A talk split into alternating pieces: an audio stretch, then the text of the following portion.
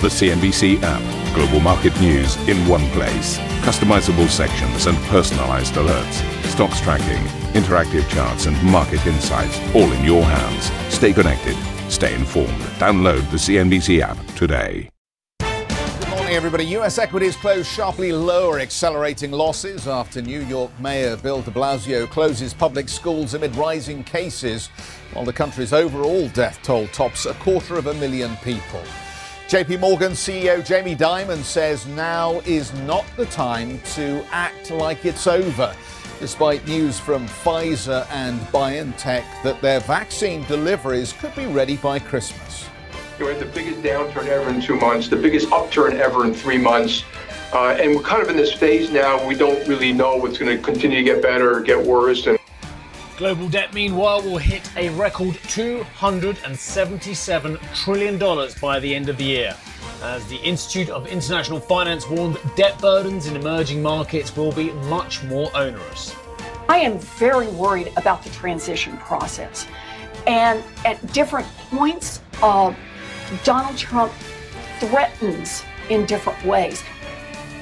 Elizabeth Warren warns of the risks of disrupting the White House transition as Joe Biden says it's hurting efforts to con- uh, combat the virus, while Obama Foundation co chair Valerie Jarrett tells CNBC the deadlock must be broken.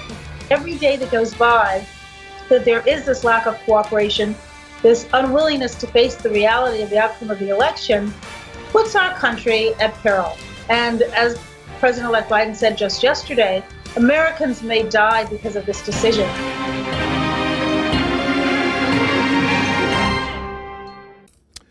Uh, so, very good morning. Um, we uh, come into the programme this morning with uh, a look at ThyssenKrupp numbers. This is the big German steel business.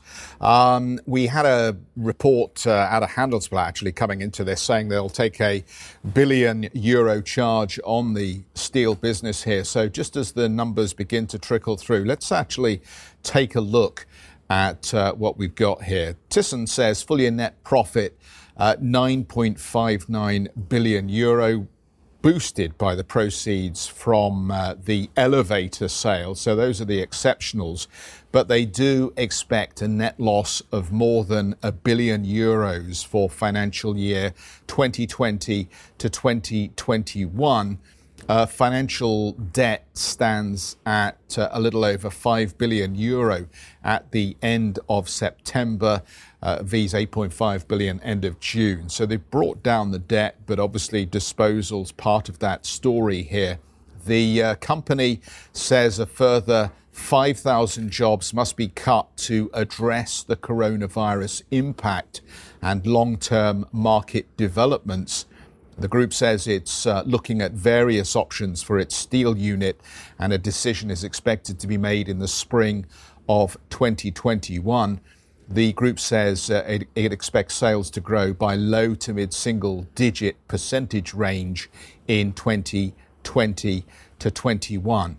All sorts of um, problems, obviously, for Thyssen at this point, and it's been a miserable year overall. The share price is down uh, nearly 60% on a year to date basis they have been looking to the government for some financial assistance. But Annette, let's bring you into the conversation on this story, a company you know very well.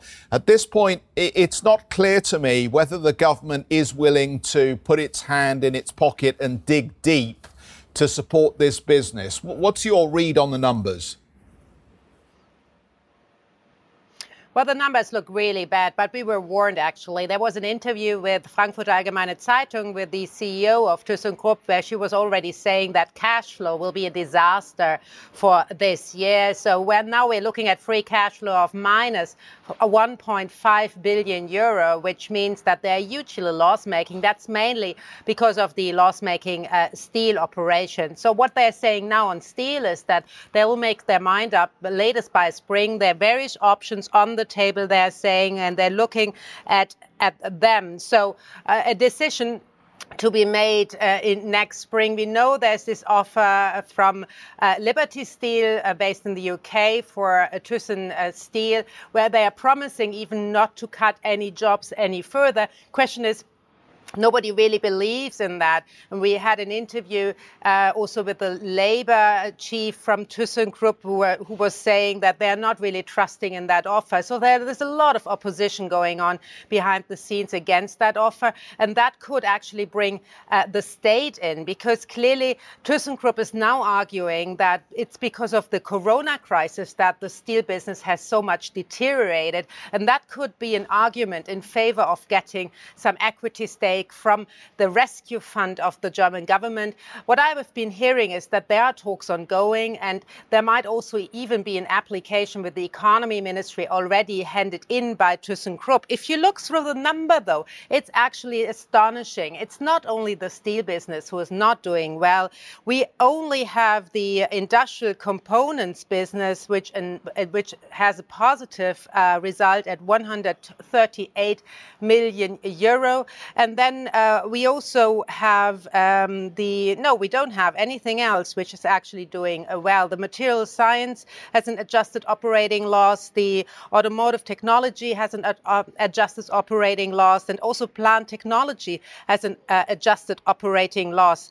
They're also saying that they are actually looking at options for both of these units. So essentially, ThyssenKrupp is looking at every single unit whether it makes sense to actually sell them or not in order order to get the business back into the uh, yeah into positive numbers. So the question is, what's going to happen to steel, and whether the German government will take a stake in the next couple of weeks or months. With that, back to you. Terrific, Annette. Thanks so much for that. And I think uh, interesting. I mean, you point out clearly there are lots more structural issues here for this business. It sounds like a lot of deal making on the way, though, next year. Meantime, over a quarter of a million people have died from COVID 19 in the United States. Cases across the country have topped 11.5 million. Hospitalizations have surged, with an official in Minnesota warning more than 90% of intensive care beds are occupied in part of the state. The coronavirus task force has warned the upcoming Thanksgiving holiday could add to community transmission. New York City is closing down its public schools today after the city reached a 3% test positivity rate over a seven day average. Mayor Bill de Blasio tweeted that the school system will be closed out of an abundance of caution. Students will instead switch back to remote learning after just eight weeks of in person instruction. So, clearly, a lot of disruption for those students at this point as authorities try to tame the virus.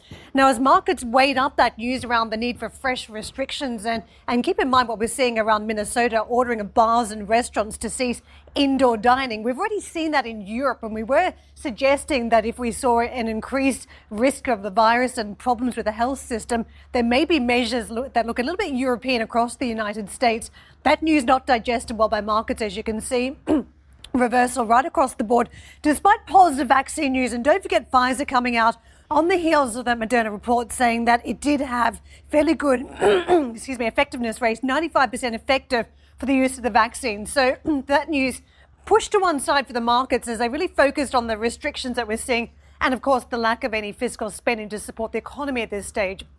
I want to switch over these charts and take a look at a couple of big stocks. Pfizer, of course, on the move on the back of that news, 0.77% higher. So a bit of a bounce again for that stock. Zoom, as we talk about more people staying at home again, sheltering at home and uh, using more remote services. Zoom has been one of the original COVID winners, again, catching another bid in session yesterday. And Target. We've seen other trends that have taken place as well across the United States. People spending on things that they can, for instance, just stocking up on the home Target's been one of those beneficiaries of uh, household goods, uh, home office supplies, and the stock reporting, as reported yesterday, the stock moving higher by 2.3%. Treasuries. Let's push on and take a look at what we've got on the bond market. Yields 0.85%. Uh, the market closely eyeing any need for the Fed to do more at this stage, and that's keeping yields capped in a range a little bit lower than where they were heading back up to that 1% mark. So investors are just noting that softness in the yield. It's having implications for the dollar as well. Uh, that uh, showing just a, a, little bit of a tug of war between the weakness on the yields, but also some of the elevated risks that we're seeing around coronavirus. If we can switch over those charts, you can see the foreign exchange markets. Uh, sterling now weaker though this morning as we talk about increased risks. And don't forget, as there's increased fear, dollar does become somewhat of a safe haven. So sterling dollar this morning, 132.35. Uh, it's down by about a quarter of a percent, but we have moved fairly aggressively in recent sessions. There's been lots of reporting in the backdrop around any Brexit deal that may be forthcoming. So we've closely been watching this trade. Euro dollar 118.46, uh, just drifting south this morning. Dollar is weaker versus the Japanese yen, and uh, dollar just climbing a fraction versus the yuan this morning. Steve. Yeah, excellent, Karen. Thank you very much indeed. Just taking a quick look at the Dow. I mean, it's still within a whisper away of uh, 30,000 when, let's face it, and where were we now? Just at the start of this month, we were trading just under 27,000. So we have come a long way very quickly despite yesterday's downtick. So, JP Morgan uh, CEO Jamie Dimon has welcomed the vaccine breakthroughs, but does warn now is not the time to get complacent. Speaking at the New York Times Dealbook conference, he said volatility poses uh, major challenges. The word unprecedented is used properly for one of the rare times. You know, we had the biggest downturn ever in two months, the biggest upturn ever in three months. Uh, and we're kind of in this phase now. We don't really know what's going to continue to get better or get worse. And you know, God, thank God we have these vaccines coming. Thank God. So I think we what we should do is a matter of policies. We're still in the middle of COVID.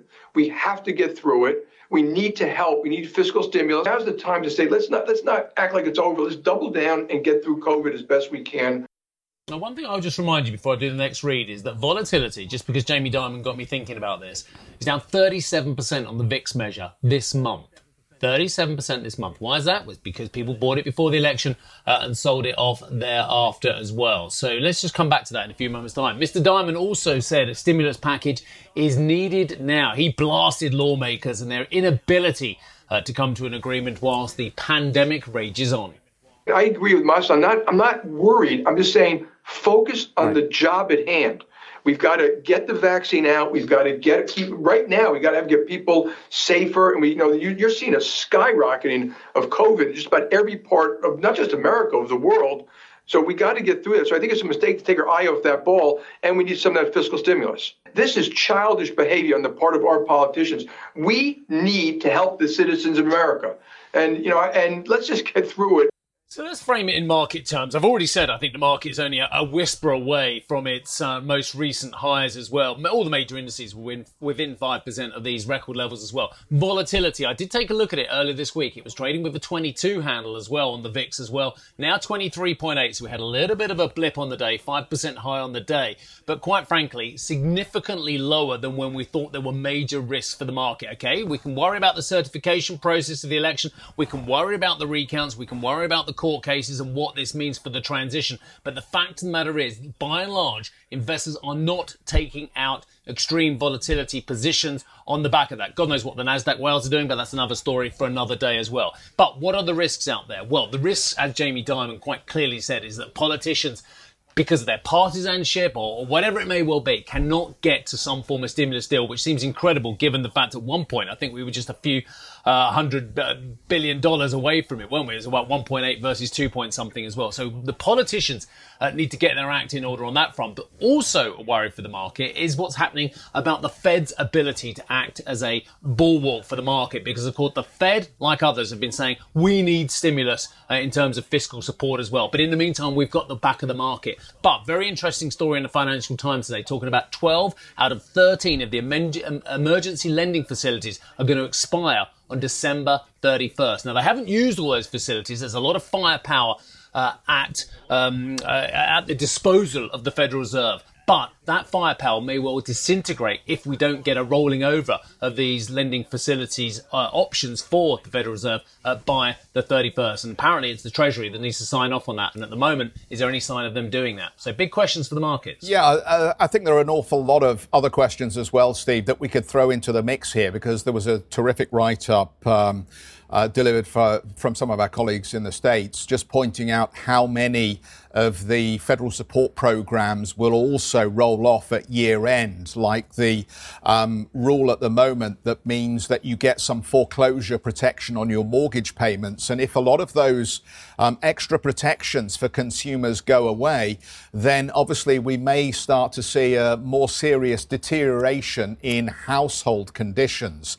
And you will have looked, uh, as, as Karen and, and I did, at that US housing starts number for October, which looked terrific on the face of it. You know, 4.9% month on month, an indication that since this was the highest number since 2007, there are still some parts of the consumer led uh, US economy that are still doing okay at this point. But of course, we know that that is only happening because of, because of the considerable assistance that is being supplied at this moment by federal authorities. And of course, now we're in this really peculiar place where um, we are seeing the gloves come off over the transition program. Mm-hmm. Um, and it looks like it is starting to get quite quite ugly here. So the market's got an awful lot to deal with. The, the politics around the transition, the issue of whether these federal supports roll off, and as you point out, some of the broader questions about volatility and federal aid.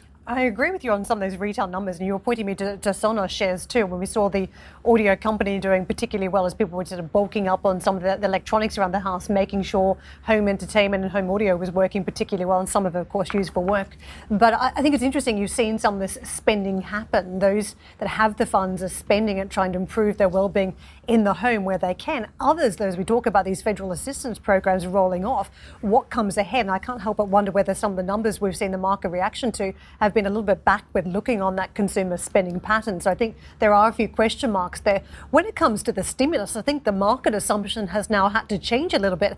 You may recall coming into the election, we thought, well, we're going to get the stimulus at some point, and perhaps this lame duck session now on the transition. This is when we finally see some accord, but it's just not taking place. And you can see the rhetoric from uh, President Trump at this point, and even you know working on foreign policy with Iran, for instance, at this point, and not handing over documents to try and brief uh, Biden and his incoming team also not agreeing around a stimulus deal. in the market is now thinking, well, it's not going to be a story for 2020 getting the stimulus deal done. And how long will it take in 2021? In the meantime, we are losing momentum in the economy. We're seeing various parts having to shut down and these increased restrictions. That means we're going to see more job losses. So, again, as we debate on the markets how we get to A to B when the vaccine is rolled out, the market is incredibly concerned about swimming in all this dead water in between. Yeah, it's funny how this um, rotation is benefiting some of those previously unloved parts, isn't mm-hmm. it? I was looking at the performance of the US retail ETF XRT. It's a new all time intraday high printed yesterday in spite of uh, some of the issues that we've been discussing here. Anyhow, uh, if you want to learn more about some of the best trading ideas from the major houses for 2021, uh, you can go to our website for that. We have information on UBS's big calls. Uh, subscribe for access to insight from other industry leaders worldwide, of course, and CNBC Pro, tr- a terrific resource if you want to get access to a lot of these materials. Coming up on the show, as President Trump refuses to concede, I spoke with former top Obama advisor Valerie Jarrett about what the last presidential transition was like. I was on that plane ride with them as we uh, left Washington, and I will say it was one of the more excruciating experiences of my life.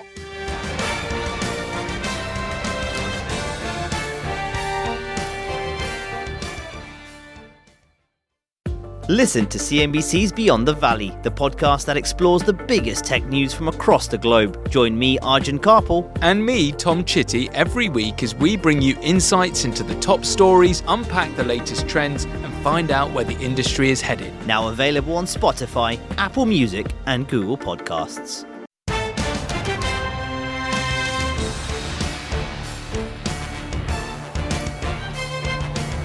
Uh, mixed picture across the Asian region today. Uh, I want to take you to Tokyo stocks first up, and you can see a drop of 90 plus points, or about a third of a percent, just drifting off a 29 year high that we've seen for the market.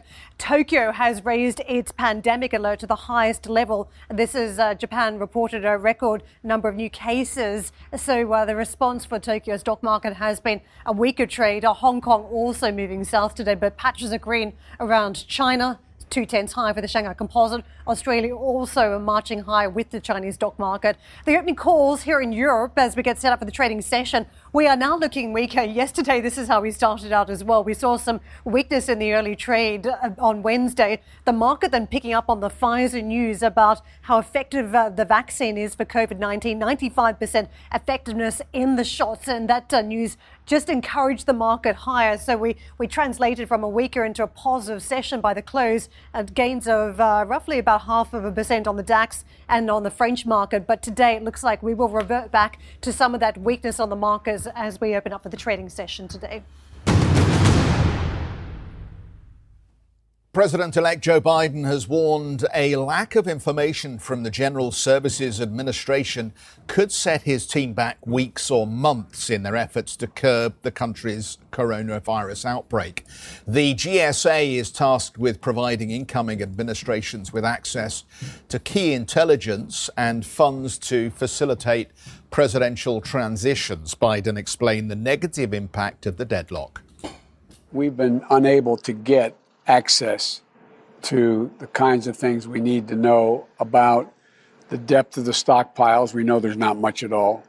We get to the point where we have a sense of uh, when these vaccines comes out, how they'll be distributed, who'll be first in line, what the plan is. Which, unless it's made available soon, we're going to be behind by weeks or months being able to put together the whole initiative relating to the biggest promise we have, with two uh, drug companies coming along and finding 95% effectiveness efficiency in the vaccines, which is enormous promise.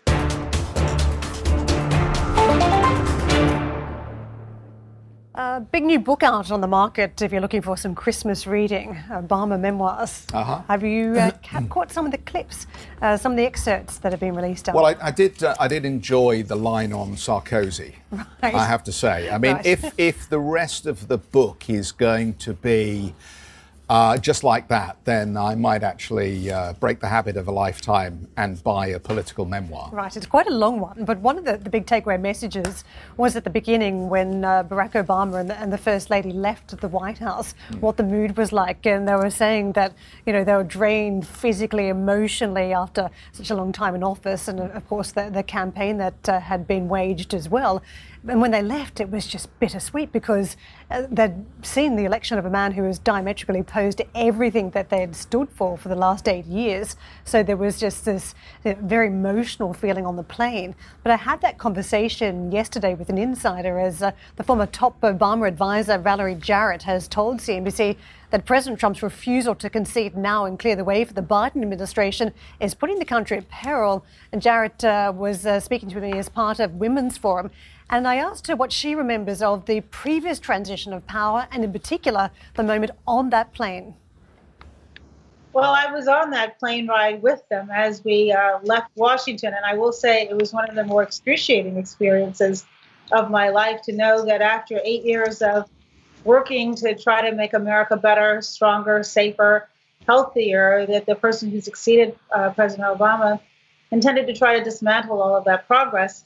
And I also think, having been the first uh, black couple in the White House, the, standard that they held themselves to was a very high standard. And so in Michelle Obama's memoir, she talks about crying on that plane ride, really just for, for a half an hour straight with the relief of that responsibility having come to an end and feeling that they comported themselves in a way that was honorable and, and um, role model for children all across America, if not the world, for what this first couple uh, that was of color did.